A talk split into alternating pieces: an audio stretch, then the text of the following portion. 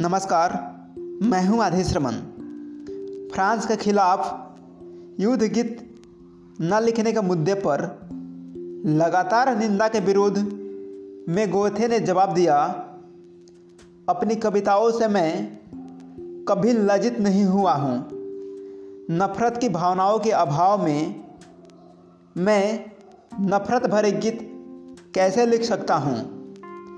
केवल उसी मुद्दे का प्रभावशाली प्रचार किया जा सकता है, जिससे आप दिल से जुड़े हों।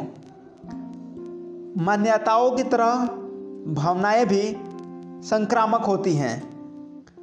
मुद्दे की वास्तविकता में विश्वास रखने वाला वक्ता ही जनता को अपने भाव से प्रेरित कर सकता है।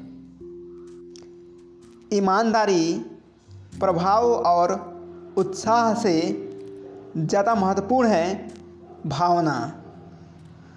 भावनाओं के आधार पर की गई अपील बेहद प्रभावशाली होती है।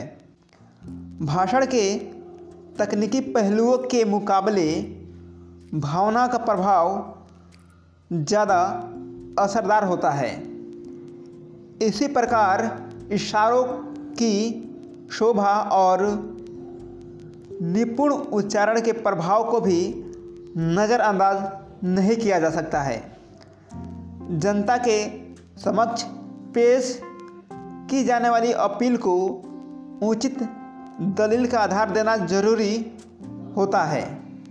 लेकिन इसका अर्थ यह नहीं है कि आप विचारों की नींव तैयार करें और इमारत खड़ी करने में लापरवाही बरतें अर्थात विचार का आदान प्रदान उचित परिणाम मिलने तक जारी रहना चाहिए।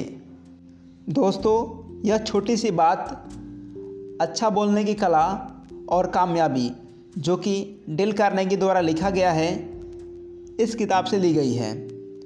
अगर आपको वीडियो अच्छा लगे तो शेयर और लाइक ज़रूर करें और चैनल को ज़रूर ज़रूर ज़रूर सब्सक्राइब करें। धन्यवाद।